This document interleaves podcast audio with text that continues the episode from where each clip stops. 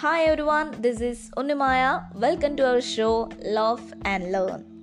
Today, I'm going to share about the great personality Mother Teresa. Mother Teresa was great saint.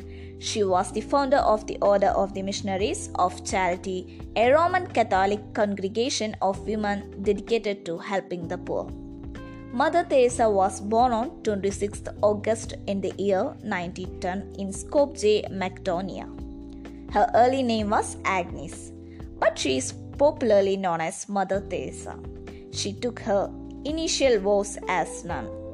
Mother Teresa devoted herself to work among the poorest of the poor in the slums of Kolkata. Although she had no fund, she started and opened a school for slum children.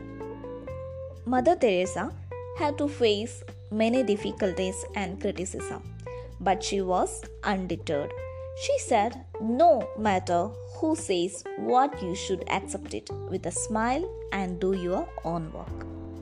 Mother Teresa received a number of national and international awards. She advised people to go back home and love their family. Mother Teresa died on 5th September 1997 in Kolkata. She was truly dedicated to uplifting the society and helping people. And she is still alive in the hearts of people. Okay, friends, I hope you were able to learn more about Mother Teresa in this episode.